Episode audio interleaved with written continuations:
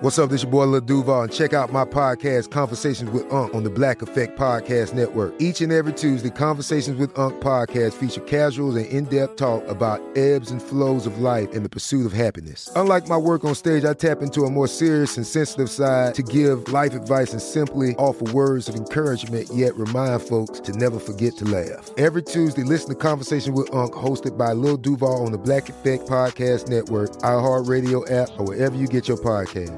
Presented by AT&T. Connecting changes everything. When you have health insurance, it's easy to forget about your out of pocket costs. That can be a lot of money. But are your bills accurate? It's estimated over 50% of medical bills contain errors. HealthLock can help. HealthLock technology securely connects with your insurance and flags any overbilling, wrong codes, and fraud. You can even have HealthLock work on your behalf to get money back from select past bills. To date, HealthLock has helped its members save over $130 million. To save, visit healthlock.com today. When you buy Kroger brand products, you feel like you're winning. That's because they offer proven quality at lower than low prices. In fact, we guarantee that you and your family will love how Kroger brand products taste, or you get your money back. So next time you're shopping for the family, look for delicious Kroger brand products because they'll make you all feel like you're winning. Shop now, in store, or online. Kroger, fresh for everyone. If a new house is on your wish list in the next five years, grow your savings faster and experience your dreams with an Ohio Homebuyer Plus account from Kemba Financial Credit Union. A savings account specifically designed to save for a new home where you can earn 7% APY, a $500 matching bonus, and a $1,500 mortgage closing cost credit. Learn more at Kemba.org. Offer expires March 31st, 2025. APY equals annual percentage yield. Restrictions apply. NMLS 292230. Equal housing lender. Federally insured by NCUA. Asking the right questions can greatly impact your future, especially when it comes to your finances. So if you're looking for a financial advisor you can trust, certified financial planner professionals are committed to acting in your best interest. That's why it's got to be a CFP. Find your CFP professional at letsmakeaplan.org. Brought to you by Toyota. Let's go places. Welcome to Forward Thinking. Hey there, and welcome to Forward Thinking, the podcast that looks at the future and says, here's to our last drink of fossil fuels. May we vow to get off of this sauce. I'm Jonathan Strickland. I'm Lauren Vogelbaum, and our other co-host, Joe McCormick, is out today. Yeah, so it's a it's a once again a two person show. We've been playing kind of musical hosts. Yes. Because we all Well- took vacations close to one another. It's summertime, Yeah. and it's nice to sweat in other places It your hometown. Fantastic to go someplace else and be just as uncomfortable outside. uh, I With a I- better view. Yeah, no, I was out by the ocean for a week and it really was nice. And you guys did an awesome job uh, holding down the fort while I was gone. Oh, thank you, So, Jonathan. Yeah, I mean, I that's one of the wonderful things about having two co-hosts. Any one person can be gone and still be confident that the show will go on. And, Yes. And so we are going to go on today. We are. With a topic that is one that I've been, I've talked about before on tech stuff. I've talked about it on the radio with uh, NPR. In Uh-huh. fact, Uh, you've written blog posts on forwardthinking.com. I have, and we're going to talk about biofuels because it's a complicated topic. It's one of those that on the surface you think, oh, a, a biological alternative to fossil fuels. Perfect. Yeah, it's Do it. cut and dry, you know, obviously switch from one to the other, but as it turns out, when you get into the details, it's a lot more complicated than that. Uh, yes. Also, biofuels have been in the news recently because on May 29th, the EPA proposed a new renewable fuel standard for the next couple of years. And th- this new proposal of theirs had been delayed so much, like since 2014 at least, because part of their proposal that just came out was for 2014. Yeah, it's, it's hard to propose things for the past. I've, I've seen that bit referred to as Kafkaesque. Yeah. And I can't say It I could be a little. Orwellian too, like the retconning of actual history. W- well, it, it did it did match up with what was actually produced in 2014. Uh, but but at any rate, um, Uh, so it's seen all of these huge delays, um, so much so that fossil fuel and chemical groups sued the EPA for harm to the market over these delays. Right. Um, although getting this proposal out before June 1st settled that suit. Huzzah. Yeah. Um, Better late than never. so, so this this uh, proposal includes increases of the U.S.'s creation of renewable fuels by about nine percent by the end of 2016, which falls short of Congress's mandate for re- for renewable fuels that year. Um, so. Basically, proponents of the standard are saying that it's not enough, and opponents of the standard are saying it's still too much. Yeah. And what does all of this mean? Let's ba- let's back up just a wee bit Yeah. and and discuss what the fuss is about these renewable fuels. Yeah, because again, the the name renewable fuel makes it sound incredibly positive. I mean, the fact that we're not relying on a resource that is deplenishing over time and will eventually reach a level where because of the amount of energy we need to get at it, it will not make sense for us to use it as a fuel. Uh, sure. I mean, and technically, petroleum-based fuels are renewable, but just they're renewable. On a geologic time scale, not Yes. a human one. Yes. Yeah. So problematic. if you have time to sit around for millions of years, not an issue. But for those of us mere mortals that have to get around in our day to day lives, we need something that's going to be a little more renewable for the long term. For us, short term for the galactic scale. At any rate, biofuel. So bio tells you a lot about what we're talking about here. It is fuel that comes from living things. So sometimes we're talking about using living things directly as fuel. Uh, and not like hamsters or something. No, um, but no. but usually plants of some kind or or algae. Yeah, yeah. The, for example, I mean, the simplest form, wood. Like you burn wood, that's fuel. Yeah. So that would be one way. Or you could also look at waste products generated by living things and using those waste products as a source of fuel. So there are a lot of microbes that will, while consuming their food, generate stuff that we can use as fuel as a result. And we'll talk more about that. And biofuels can be in solid, liquid, or gas form. Uh, solids include refuse derived fuel, which is just as pleasant as it sounds. It's it's fuel that you get from waste. Uh, solid waste, you generally want to get as much water out of that as possible for it to burn efficiently. Um, and uh, you can also use that specifically to make stuff like briquettes or pellets. You can make briquettes or pellets out of other stuff besides uh, the refuse-derived fuel, the RDF stuff. Uh, charcoal briquettes, as an example. Uh, and these are really efficient because of their surface area. They're they're very efficient at burning, so they're very efficient fuel in that sense. Uh, and again, they also are designed to get as much water out as possible, so they burn thoroughly. Uh, you could also use sewage, treated sewage, as fuel. Oh, right, right. You do, don't want to just get a handful of it. Again, you're going to want to dry it out first Yeah. because wet things burn less good. Yeah, a lot of these things require some form of processing, which shouldn't come as any surprise. Oil's the same way. It's Mm-hmm. Oh, not of like not like we pull oil out of the ground and immediately put it in our cars. Uh, industrial waste is another example, and then the simpler stuff like like wood, actual wood being in the, what the oldest fuel I can think of.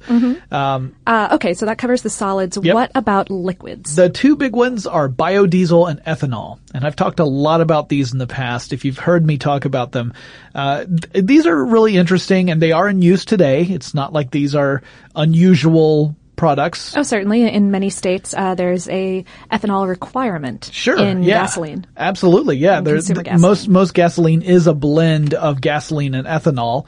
Uh, you also have a lot of places where biodiesel is uh, is on is available. Uh, specifically, like in the Midwest, that tends to be where you really find it. Um, uh, and of course, there are people who have either converted their diesel cars or have purchased an older model diesel car who run it on stuff like the grease they get from restaurants. This that made the news. I remember back, gosh, I must have been maybe a few years out of college. So shortly after the sun uh, shrunk down to its current size. Right, right. Um, no, anyway, it was uh, one of those moments where I, I I heard you can run a car on like restaurant grease. Uh, yeah. I mean, I, I mean, you shouldn't, you probably shouldn't try to run your car Definitely, yeah. on restaurant grease. If you don't have a diesel vehicle, definitely don't. If you do Uh, have a diesel vehicle, still you want to look into this. Yes, do some research first. yeah. While while your car might smell of delicious French fries, it may also not run anymore. Oh, oh man, I just thought about like, like duck fat powered vehicles and how delicious, how hungry I would yeah, be. be like, I need Penang time. curry now. Uh, yeah, no, it's it's one of those things where um, uh, there are actually a lot of issues uh, that can come into it. For example, when the weather gets colder, this stuff can congel and congeal, which means that it will no longer run. Uh, It's not a liquid so yeah. much anymore. Yeah, it's a gel, and that is a problem. But uh, you know, anyway, biodiesel uh, usually is made in blends. Like you'll get a blend of biodiesel. Uh, B100 would be 100% biodiesel. B20 would be 20% biodiesel and 80% diesel. And we'll talk more about that in a bit. Uh, ethanol is an alternative to gasoline. Like Lauren said, it's also used as an additive in gasoline. So you get gasoline blends where 10% of it might be ethanol and 90% is gasoline. Uh, ethanol is created through the fermentation of sugars or lignocelluloses, which is biomass that is woody. It's the Oh. woody plant stuff. That's, that's a much easier Yeah. thing to say. Yeah, than- it's it's essentially cellulose and lignin uh, associated together. excellent. So uh, Okay. those, those are your two two liquids. Okay, so liquids, uh, and then gases. Gases are typically a byproduct of some other um, process. So it's not something that you would like. Biogas is not something that just is floating around the atmosphere that we would capture. Biogas is something that you would get from. Uh, for example, heating up a biomass to the point where it gasifies. So when we talk about plasma waste converters, uh, which use a plasma torch in a giant furnace, you put waste in there. Non-organic waste liquefies and turns into slag. Organic waste, anything with carbon in it, gasifies and turns into gas that can be scrubbed chemically to turn into syngas. That would be very similar to biogas. So, Uh, s- syngas, by the way, that stands for synthetic. Yes. If you couldn't. It, yeah. Yeah. Yeah, it's S-Y-N, not, Not S-I-N. S-I-N. Yeah. Yeah. It's, it's not, Not sinful gas. yeah.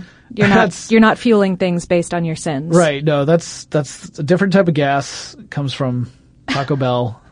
Different type of thing entirely. Oh man, if we could power cars from. Yeah. Okay. If we could. All right. Uh, all right. So anyway, yeah, those are the three major formats, and really the the one that uh, most people are familiar with because it would be the kind that they would come in co- contact with in their daily lives. It would be the liquid versions, the biodiesel and ethanol. Um, solid and gas are typically more uh, associated with uh, like cogeneration of power for things like waste disposal places, incinerators, uh, cement mixing facilities, that kind of stuff. And uh, also coal plants in Europe. There's some coal plants in Europe that have been used to just, instead of burning coal, burn these solid fuels, for example which uh, is interesting uh, because of lots of reasons, including the differences between how much energy is in one form versus another. We'll get to that in a second. Uh, yeah, but before we get into that, let's talk about a couple of the other reasons why people are interested in, in making this shift. Uh, I mean, aside from the time span of renewable that we talked about earlier. Sure. So a big one is the carbon output, right? The the green reason for switching to biofuels.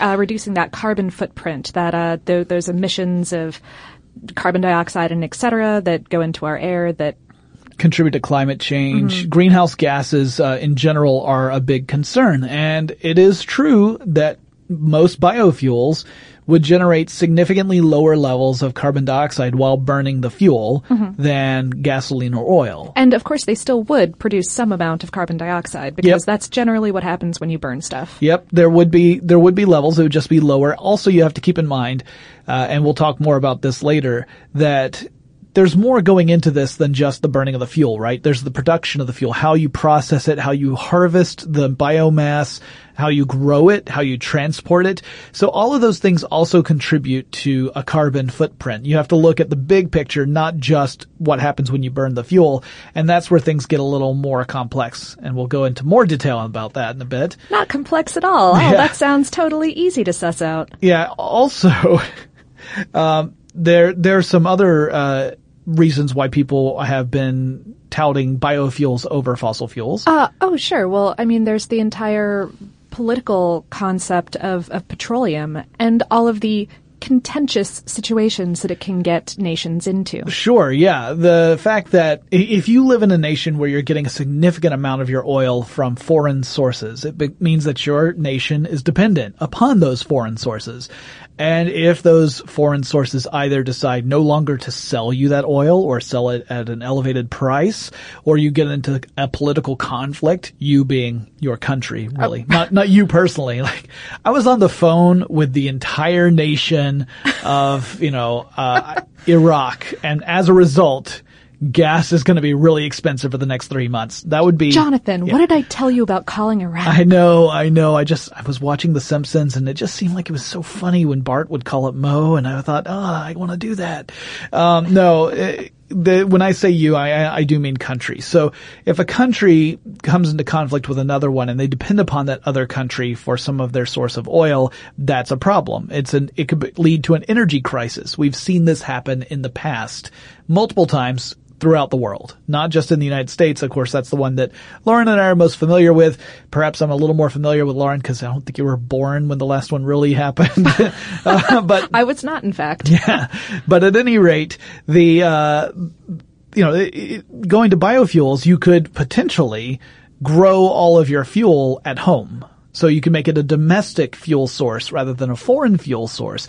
Even if it just means that you're offloading some of your oil needs so that you are supplementing them with biofuel. It could mean that, that you are able to get a little more control over your energy needs and it could improve national security as a result. So there is a political motivation for investing in renewable sources of fuel. Also renewable energy in general. You'll hear that argument used a lot in renewable energy, whether it's geothermal or uh, hydro-powered, you know, wind-powered, solar-powered, whatever it may be. That tends to be one of the big arguments is get get off the dependence of foreign oil. Absolutely. So those are your big ones. Uh, also, I mean, depending upon the situation, uh, you might be able to produce biofuels more cheaply than you would be able to produce or purchase oil or gasoline. And so there's a financial incentive there from a consumer standpoint, right? Mm-hmm. The idea that you could buy the same kind of, or, you know, fuel that can do the same sort of things as what you had depended upon before, but at a lower price. Now, as it turns out, that's not true across the board, but it could be true in certain cases, depending on where you are, when it is, and what kind of fuel you're, you're using. Uh, yes, uh, and, and the amount of mass production that you can squeeze into something. Yes. Uh, so, a lot of a lot of the discussion about biofuels has really been uh, fiery. That's like a really bad pun. I apologize. No, it's, um, it's a um, fantastic pun. For the, Own uh, it. For, for, for, the past uh, maybe like like ten years or so. Yeah. Um, but the idea of using biofuels is certainly not new. Right. Yeah. First of all, we've got the the ancient ones. You know, fire, discovery of fire using wood to wood. make fire. Yeah. And that's we've been using biofuels for ages. Uh, sure. And their use in motor vehicles is actually pretty ancient too. I, I mean, like as far as motor vehicle history mm-hmm. goes, uh, Rudolf Diesel himself originally envisioned vegetable oil as a motor fuel, and his engine at the 1900 World Exhibition in Paris ran on peanut oil. Yep probably smelled delicious. Probably. Uh, Henry Ford also tried ethanol with his Model T. And through the kind of tight pocket times of the 1930s and 40s, vegetable oils were sometimes used as diesel engine fuel. Yeah. And then petroleum kind of happened. Yeah. Um, it, it, proved a lot cheaper and, and more efficient than biodiesels. And so they won out. And it wasn't until a few things happened in the 1970s and 80s that the U.S. revisited the idea. First off, the EPA passed the Clean Air Act in 1970, and that set new standards for, for pollutants and vehicle emissions. Mm-hmm. So that, you know, it, it became profitable for companies to start looking into alternate energy sources. Right. Um, also, hey, political turmoil in the Middle East. It, it more than doubled the world price of crude oil from 1979 to 1981, like $14 a barrel to, I think, like $35 a barrel. Yeah, more than doubling is is bad, and and that's what also led to rushes on gasoline stations. You had gasoline shortages. It was a nightmare. Oh yeah, and and the prices have never returned to those pre-turmoil points. Yeah. I I think they evened out at something like twenty eight. Uh, uh, Twenty eight dollars a, a barrel. Mhm, yeah. So, so the first international conference on plant and vegetable oils was held in 1982. I did not know such a thing had existed. It does. It's glorious. um, and uh, uh, of, of course, since then, further acts from the EPA have also uh, driven development of biofuel knowledge and technology here in the U.S. and in the rest of the world. The the, the interest in biodiesel is really booming. Uh, Brazil and China are the other two largest producers of biodiesels um, uh, after the United States, and like in, in India in 2008, for example, a national biofuel policy set the goal of replacing 20% of the petroleum diesel fuel in the country with biodiesel. By when, I'm not sure. but they set that goal. And uh, the European Union produces a whole lot too. So. Yeah, I actually read an interesting report that was obviously published in the European Union because of all the figures being in euros, which It- It's a tip off, yeah. yeah made it made it a little tricky for me to figure out how much is that in real money. Uh, of course, that's just a just just a little little uh, joke there. I, I do consider euros to be very real money, but at any rate, um, you know there are a lot of things you have to take into account with biofuels that make it this complicated issue where you can't just say, oh, biofuels are good, fossil fuels are bad, let's switch to biofuels, because there are some things you have to take into consideration. Some of them may involve trade-offs. Uh, for example, you might have to say, well, we're going to have to limit our use if we switch over to this because of supply issues or the energy that is contained within the fuel, that kind of thing. And if you're willing to make that change, then it may end up being the right choice. Full bio steam ahead, yeah. But there are other issues too that make it even more complicated. So first we have to talk about specific energy versus energy density.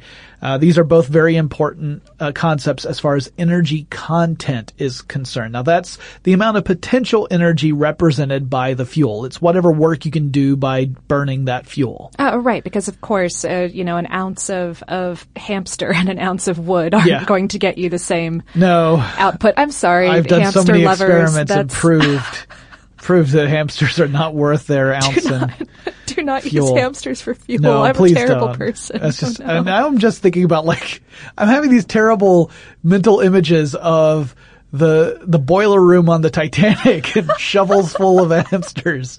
And it's just, the screaming is terrible. Oh no. Okay. All right. I'm all right. I'm go- I'm a bad person. Okay. So let's talk about specific energy and energy density. Uh, so different fuels provide different amounts of energy for comparable amounts or, you know, whether you're talking about mass or volume. And specific energy is talking about mass. It's the amount of potential energy within a fuel per unit of mass of that fuel. So if we're using the proper scientific units, we would be talking about joule per kilogram of fuel or more likely uh, kilojoule of kilogram per kilogram of fuel. Okay. Energy density refers to the amount of potential energy within a fuel per unit of volume. And volume and mass are two different things, right? Of course. Density plays a big part here. So if we're talking about the scientific units, again, we'll, we'll be talking about joules per liter of fuel. So let's take a look at the energy content of biofuels versus gasoline. Uh, this is what I, I gathered this data from lots of different sources. Uh, and here's the thing is that the data on this stuff can vary widely because there are so many different means of production and so many different crops and the types of biofuels you can produce from these different things are not all equal. So there's generally a range of what these, these different fuels, uh, wh- how much energy they represent. Sure. Um, so keep that in mind that any figures we give are kind of estimations or ranges. Let's start with gasoline though, because that's the one that, you know, we're trying to replace, right? At least as far as cars go. Uh, we could talk about oil as well, but uh, I'm specifically referring to gasoline. Gasoline's energy content ranges from 112,114 to 116,090 BTUs per gallon.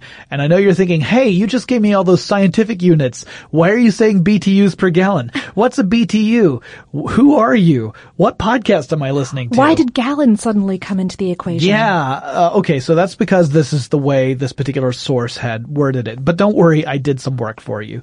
So BTU stands for British Thermal Unit. And just in case you're curious, one BTU is the energy needed to heat one pound of water by one degree Fahrenheit. Thank you, Britain. Yeah. Keep in mind that a gallon is eight pounds of water. So, or, you know, so one pound of water is not a gallon. Okay, so a BTU is equivalent to 1055 joules. Okay. So just over a kilojoule. Okay, so uh converting gallons to liters. Right. Okay. So three point blah blah blah liters per gallon. Okay. I did all this. I went to a conversion website because I was not trusting my math. Because once you start getting into all this dividing and my, and my, and um, and you're and you're multiplying and stuff, uh, you're no longer just adding. I know you're just a just a simple Georgia Uh, boy. yeah, you know, I come from simple stock, folks, and I'm an English literature major at heart. Uh, so I I did a conversion using a website, and it's about thirty-two thousand two hundred kilojoules per liter.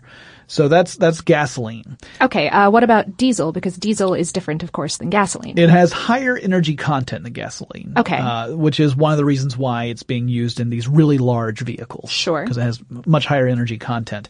Uh, it is around 128,488 BTUs per gallon or, going into the scientific units, 35,800 kilojoules per liter. Now, pure biodiesel contains more energy per unit of volume than gasoline, but less than diesel.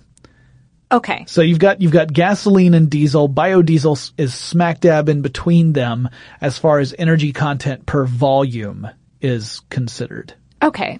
Um, but that is probably in fact why biodiesel is frequently blended with diesel. Yes. As we mentioned earlier in the podcast. Right. So you can blend it with regular diesel, and that's when you get something like B20, which is the 20% biodiesel, 80% diesel. This reduces the carbon emissions of diesel when you burn it, so there is a benefit there. However, it also decreases the energy content. Uh, it's uh, got about mm, 99% the energy as regular diesel, so close. Yeah, that's that's not bad It's for just a, just a slight step down. twenty percent. Yeah. addition. It has 109% the energy of, of gasoline, but then you don't run a diesel engine on gasoline. You should not. No. No, don't, don't try it. Um, I like that we're amassing a list of things that you don't want to yeah. run Here, your normal many things car you do engine not wish on. to want to do. Yeah, yeah. Yeah. Diesel, biodiesel, uh, peanut oil, hamsters. Right. Yeah. There's a whole list of things. So B100 would be pure biodiesel. That one has a lower, uh, uh, energy, um, content than, than diesel does. It does still have higher than gasoline. It's like 103% of what gasoline has. So it's still better than gasoline is for its respective ability to do work, but less, even less than diesel. And uh, like we said, there's some other issues with biodiesel as well. Uh, sure. Okay. Uh, what about ethanol? All right. Ethanol. Uh, Good old corn gasoline. Corn ethanol. Yeah, it's uh, of course corn is the the premier source of ethanol here in the United States. Uh, partially because of laws that uh, some people say are influenced overly by the corn lobbies. yeah, uh, Iowa, we're looking at you. Yeah. You know, uh, But at any rate, yeah, uh, mo- mostly uh, made from corn here, here in the in U.S. the U.S. Yeah, and in other places like in Brazil, it's sugarcane. Uh, there are other sources as well, and like we said earlier, there are a lot of different potential sources for ethanol, and a lot of uh, researchers are looking into those to find out ones that would be uh, the most advantageous. At any rate. Ethanol does not have the same energy content as gasoline. It has about 73 to 83% of the energy of an equivalent amount of gasoline. So gallon to gallon, we're talking 73 to 83% of the same amount of energy represented there. So in other words, if you want to go a certain distance, you're going to need more ethanol to get there than you would gasoline. All right. Also, you would probably want to have very special uh, fixtures in your engine so that your your tubes wouldn't rot away, but but that's another issue. So ethanol, like biodiesel, tends to be used in blends. So E10 would be a blend of 10% ethanol to 90% gasoline. Again, it lowers the carbon emissions that you would get if you were just using pure gasoline. Um, and it has about 96.7% of the energy of an equivalent amount of pure gasoline. Okay. So, so it's again a small step down in the grand scheme of things. Uh, if you were to look at something like methanol, that's less than half the amount of energy content of an equivalent amount of gasoline. And you can look at other stuff too, like you could look at uh, um, natural gases, things like yeah, or or even uh, liquefied gases like um, propane. Now, those some of those have very high energy content, but I didn't really look at those specifically because we were we were really focusing on biofuels as opposed to the kind of stuff that you would sort of siphon off of um, uh, natural gas. Like usually we get propane from when we do uh, oil mining or natural gas. You know, Yeah, yeah, it's one of the byproducts. which can be incredibly useful. Oh, of course. Yeah, but yeah. not biomass. Yeah. So May- Maybe, maybe if you guys are interested in hearing a whole lot of other numbers about fuel types, uh, we can do a whole nother podcast about it. Yeah, and in fact, it, it's it's good to look into it because it teaches you to really start looking at the broader picture and to ask the questions that need to be answered before you can just categorically say, "Oh, here is the fuel of the future because right. X." Right. Uh, speaking of that broader picture, Yeah. I love that, that our next little bit in the notes here says, here's where it gets complicated. Yeah. As though the rest of this has just been So a dreamy walk in the park. Yeah. Well, I, I took I took a, a note from uh, stuff they don't want you to know. You know, instead of here's where it gets crazy. Here's where it gets here's, crazy. here's where it gets complicated. All right. So, like we said, if it were just a question of energy content, you could take a look at these things and say, all right, this is close enough to gasoline where the difference in performance is is insignificant Comparable, compared. Yeah, yeah. It's it's you don't have to worry about that considering the benefit of the reduced carbon emission, for example, or Mm-hmm. Sure. the reduced price. But, But- uh, but, but we have to take that other stuff about how it's produced Yes. and transported and how an entire industry could possibly be formed around those, those things. Yeah, so biomass or biofuels come from biomass. You have to grow that biomass somehow.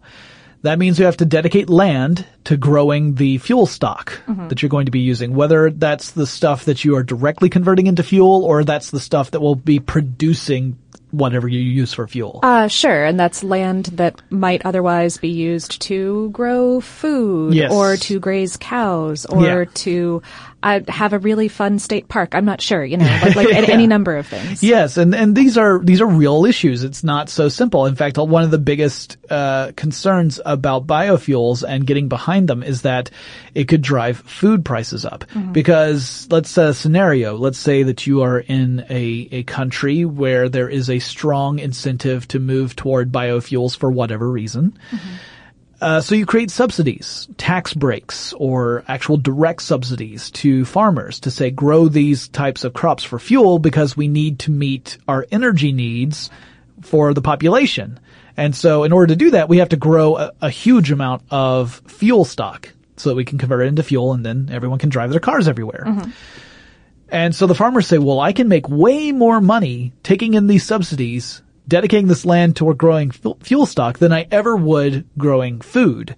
So I'm going to stop growing food. So fewer and fewer farmers are growing food. That means that the ones that are growing food, that, that resource becomes more and more precious. As a result, because it's more precious and more Supply rare. and demand. Supply is lower. Demand Is- is, equal. Yeah, demand is demand is the same. We still got to eat. then those food prices start to go up, and then that could end up being a really slippery slope that could lead to some dangerous consequences down the road. Sure. I mean, and especially in countries that are uh, perhaps less lucky than the United States in- Sure. in, having less land mass to work with. Yeah, yeah, yeah. So this is one of those things, and we have seen this happen, uh, specifically in Iowa, where we've seen corn prices change because of the, the fuel. So Now, that's not to say that there aren't ways to work around this and solve this issue. Certainly. It's, it's just that at least in the short term, it tends to have this thing where we have the unintended consequences come out, right? So that's a big part of it is, uh, is the food prices. Also, again, depending on how you're making this stuff, how you are growing it, maybe you're using fertilizer, uh, how you harvest it, how you process it, all of that has a carbon footprint, right? So you have to start looking at the collective picture.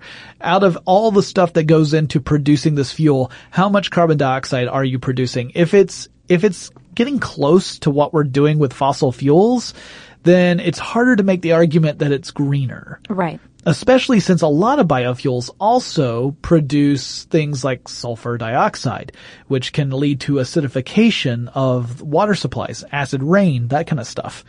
Um, plus, if you're using fertilizers, pesticides, herbicides, that kind of stuff in order to grow your fuel stocks, rain could wash that into the water table. Oh yeah, yeah. That of course has an uh, impact on the overall environment as well. Yeah, I mean there there are folks in in northern Louisiana who say that the reason why there's a dead zone there is because of the runoff from Iowa, from the cornfields. Yeah. So, uh, you know, it's it's one of those things that it's it's a a real impact. It's and it's again something that you wouldn't necessarily first associate with biofuel because you're looking at a different part of the equation, but you got to look at the big picture.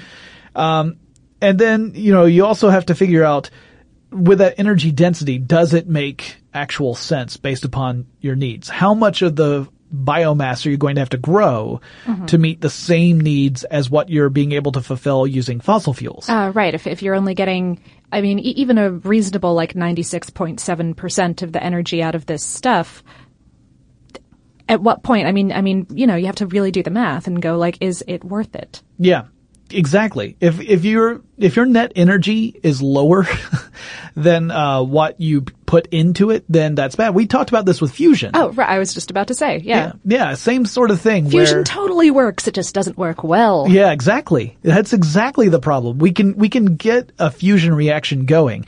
We can even get more energy out of the reaction than we put into it. Finally, it took years for us to be able to get there, but we still can't uh, consume enough of the fuel for it to be worth our while to make that an energy source right now. There's still, we have people working on it to to advance the science to the point and technology to a point where we can rely on fusion. But same sort of thing with biofuels, right? Like if you are pouring so much energy to produce the fuel that it's more than what is represented by the fuel itself, that's a losing proposition. And uh, you look at it by creating a ratio, a net energy ratio, and that is, is essentially a number. And as long as the number is above one, you are getting more energy out than you were putting in. And, uh, that's important. So gasoline is way ahead of the game on this. Like depending upon, uh, you know, depending upon how oil supplies are at any given time and how you're getting the oil, you're looking at around 15, a number of 15, which is, that's much That's higher than one huge. Yeah, yeah. For most biofuels, you're looking at maybe 1.3 to 2. Uh-huh. Some of them go a little higher than that. And also, again, like I said, it depends on how you get the oil. If you're getting your oil from oil sands, that's closer to a 5 for the oil. So much lower than what, you know, gasoline would typically be. And it also has a greater negative environmental impact. Sure. So your, your environmental impact per unit of oil is much greater that way. So you got to take all of this into consideration. That's why I said here's where it gets complicated. so other things you have to think about. Uh, what if you were to uh, look at a different means of creating your biofuels? So instead of going out and planting corn as just that's just for biofuel, what if you were to plant the corn as a food crop? But then you are converting all the rest of the stuff, the husks and the stalks, The, all, all the waste. yeah, all the things that normally you would not, you, you just have to throw that away because it's not edible. What if you were to convert that into fuel? Those are the questions people are asking now. Like, how can we double up so Right, that right. we, it's kind of like a cogeneration thing. Yeah, We're yeah. generating food and fuel at the same time. Mm-hmm. Thus, that way we could perhaps get around this issue of driving up food prices while still meeting some of our fuel needs. uh, Um, yeah, the, the EPA is calling those types of fuels advanced biofuels. And they, they're also including in that category stuff like, like a, a restaurant waste. Uh, from your grease traps and, and any kind of fryer situation or anything like Right. that. So, uh, and and actually, the the EPA in, in that new proposal of theirs recommended a 27% increase in those types of biofuels. Cool. In the next few years. So, So yeah, I mean, it's it's good that we have people looking ahead on the, these issues because, again, oversimplification is just going to end up causing bigger problems down the road. So we have to take this stuff into into account. Uh, and the economics, that's important too, right? I mean, it's not just the environmental impact. It's not just an energy. uh, It's all of these things. Oh, sure, sure. I mean, it's it's it's nice to. It, it's more heartwarming to think about the environmental impact, Yeah. but you have to think about the money too, of course. Yeah, yeah. Because if it's one of those things where you know it's it's going to be demonstrably much more expensive to go from fossil fuel to biofuel, it's a lot harder to do. I mean, it it could mean It's that harder to convince scientists to do the research because Yeah. there's no money in it. It's hard to convince farmers to make it happen because there's no money in it, it. it's, harder to convince consumers that hey, it's okay that that fuel prices have gone up a dollar a gallon because the fuel is different now. It's uh I mean it's just it's tough. It's not easy and that's, you know, it doesn't mean that it's not worth doing. I always want to point that out. Like I, I like to address the challenges not as a means of discouraging people, Right. but rather as acknowledging the things that we have to take into account to overcome in order to reach that future that we want to get to. So uh, I don't want everyone to think I'm being super Debbie Downer. Uh, I just want I just want to be realistic, and and and it may mean that some biofuels make a great sense for us to invest in, and other biofuels might be more uh, dangerous. I mean, we haven't even really talked about it, but another potential downfall with going with biofuels is that it could create an incentive to create more deforestation to clear out mm. land to grow fuel mm-hmm. stock. Yeah. And and forests are a great carbon sink. Yes. Whereas biomass biomass is good. I mean, the idea being as long as you're growing the same amount as you're using, then you're staying carbon neutral. Mm-hmm. But that's an assumption, right? That Right. one, that you're able to do that. And two, that, you know, you, do do it. Not just that you're able, but you actually do it. And, uh, uh, of course, biofuels would also be subject to things like drought or flooding, stuff that would, of anything that could affect food crops could affect fuel crops as well.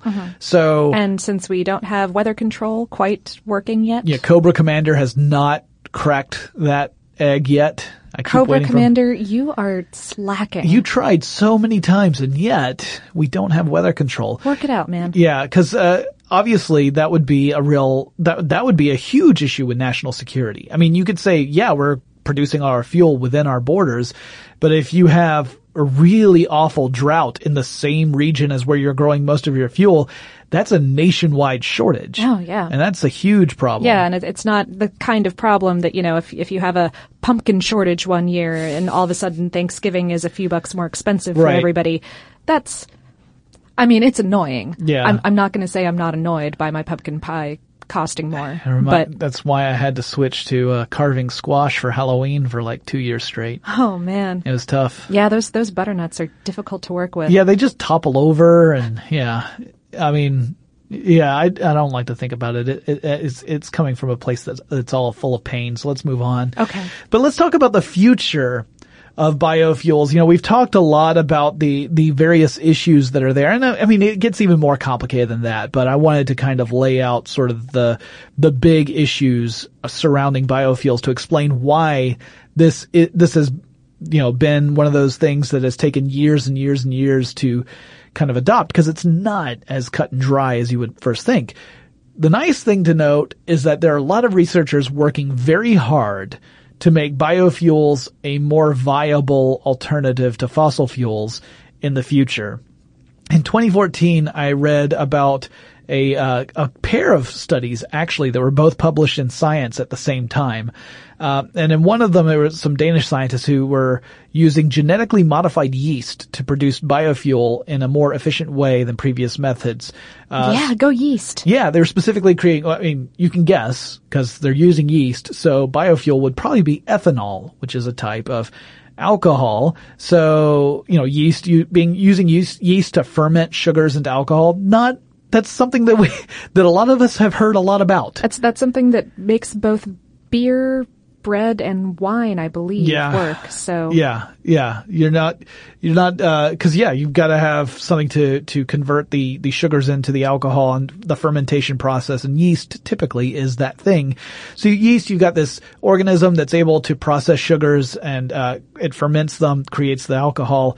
And well, it, it excretes um, yeah, the alcohol. it's Yeah. essentially pooping out alcohol. But yeah, the the problem that yeah, the problem that they were running into, or one of the limitations they were running into, is that the the ideal operating temperatures to produce ethanol were higher than what the yeast could tolerate. Okay. So if the yeast could just tolerate a little bit more heat, they could produce ethanol at a much more efficient rate. Oh, uh, hence the genetic modification. Yes, they were able to identify a single gene and change it.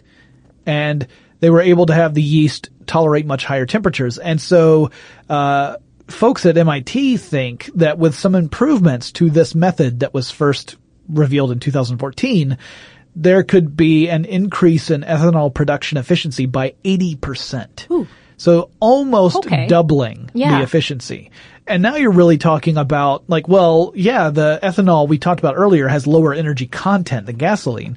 But if you're able to produce it efficiently enough so that you can balance out that and, you know, take other factors into consideration as well, it also may mean lowering the price of ethanol, then that could be huge. Oh, yeah. So, That could be the boost it needs. uh, there's also been a lot of talk about using algae, uh, various types of algae to uh, process or, or create biofuels.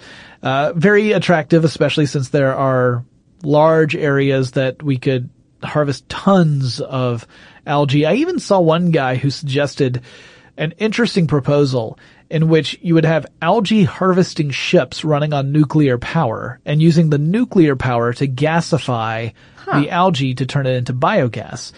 Uh, so instead of using nuclear power to just generate electricity the way the Navy uses nuclear sure. power, these would actually have biogas furnaces essentially, you know, burning or not technically burning, but heating up, uh, heating up biomass to the point of gasification. Making warm. Yeah, to create that syngas we were talking about. yeah, so yeah. Cool. it's an interesting idea. Although, if you've listened to our episode on nuclear power, Uh, yes, also tricky. There's a, there's a lot more mathematical legwork to do in sussing Yeah. out whether that's a really good idea or yeah, not. Sure. yeah. So go back and listen to our episode on nuclear power to learn more about about that series of pitfalls. Uh, and there's also research about turning uh, those agricultural byproducts I was talking about earlier into fuel. So the idea of being making more efficient use of plants so that you know we don't have to sacrifice food crops for fuel crops. We can do we can Both. use both for the same thing. It's just we use all the non-edible parts of the plant to make our fuel. Uh, again, whether or not you could produce enough to serve your entire country's needs would depend largely on a country by country basis. Um, and uh, it might mean that even if we switch to biofuels, that some countries would have to import a lot of that fuel. So it wouldn't change things dramatically for For everyone across the board, Right. all the time, in all cases. But it's really nifty that we're working on ways to work that out. Yeah, and that the, the carbon emissions would drop dramatically. Keep in mind that the, the issues that we have with the emissions are that, uh, with fossil fuels, you get a lot of carbon, which has a global effect in climate change.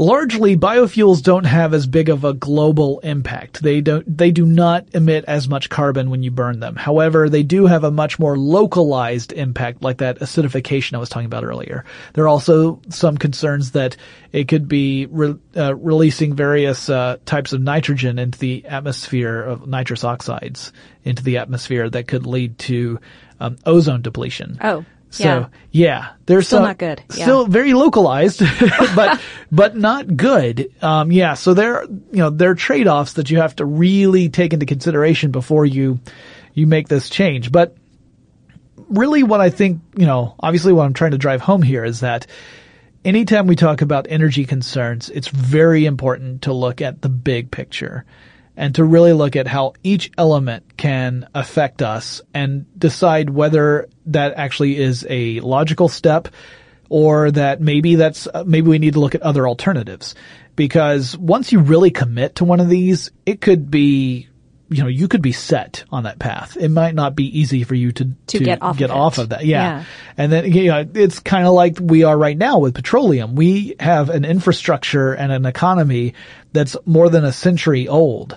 And it's really hard to switch off of it, even when you know the downsides. Yeah, yeah, and and we we've talked about that when we've talked about electric vehicles and stuff Yeah. like that, where you know, and and that is starting to change, which is fabulous. As more car companies are producing more vehicles with uh, electric motors, Right. We are seeing that infrastructure slowly being built up. Yeah. And, uh, And- and hopefully that will ultimately lead to a more environmentally friendly means of us getting around, uh, as well as long, as long as we also make that investment in the generation of electricity. Uh, sure, because as we have said when we, have discussed this before, if Yeah. you're just burning coal to Yeah. To make that to make elec- the electricity so that your car goes vroom vroom, Mm-hmm. or I guess not vroom vroom because it doesn't make that noise. It just yeah, goes, that,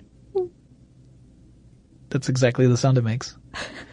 There's a little- There's a little chirp and then nothing.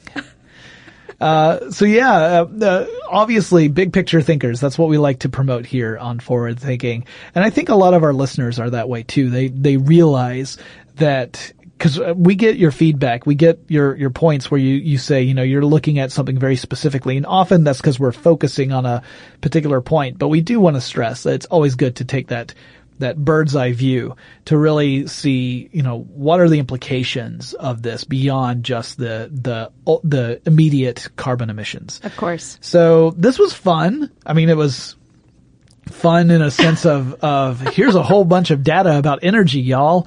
But I mean, I I love talking about this because uh, it's really important and uh, it's something that I really believe we need to look closely into. So, but I want to hear more about what our listeners think. Uh, yeah, and they can, in fact, get in touch with us to do that. Yeah, there are a couple ways you can you can write us. There's an email address. It's fwthinking at howstuffworks.com. Or you can drop us a line on Google Plus or Twitter or the Facebook. At Twitter and Google Plus, we are FW Thinking. At the Facebook, just search FW Thinking in the search bar. We will pop right up. Leave us a message. We read all of them. We really enjoy them. Thanks, guys, for continuing to give us suggestions because they're awesome. Yes. And we will talk to you again really soon. For more on this topic and the future of technology, visit forwardthinking.com.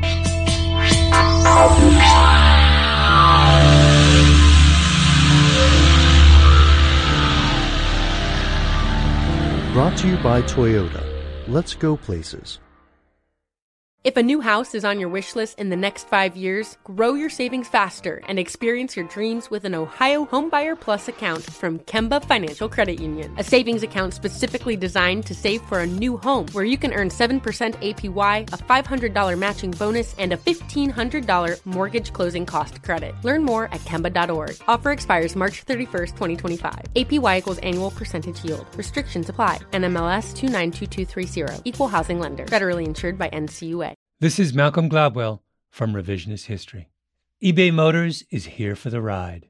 With some elbow grease, fresh installs, and a whole lot of love, you transformed 100,000 miles and a body full of rust into a drive that's all your own. Brake kits, LED headlights, whatever you need, eBay Motors has it. And with eBay Guaranteed Fit, it's guaranteed to fit your ride the first time, every time, or your money back. Plus, at these prices, you're burning rubber, not cash. Keep your ride or die alive at ebaymotors.com. Eligible items only, exclusions apply. Asking the right questions can greatly impact your future, especially when it comes to your finances. So if you're looking for a financial advisor you can trust, certified financial planner professionals are committed to acting in your best interest. That's why it's got to be a CFP. Find your CFP professional at letsmakeaplan.org.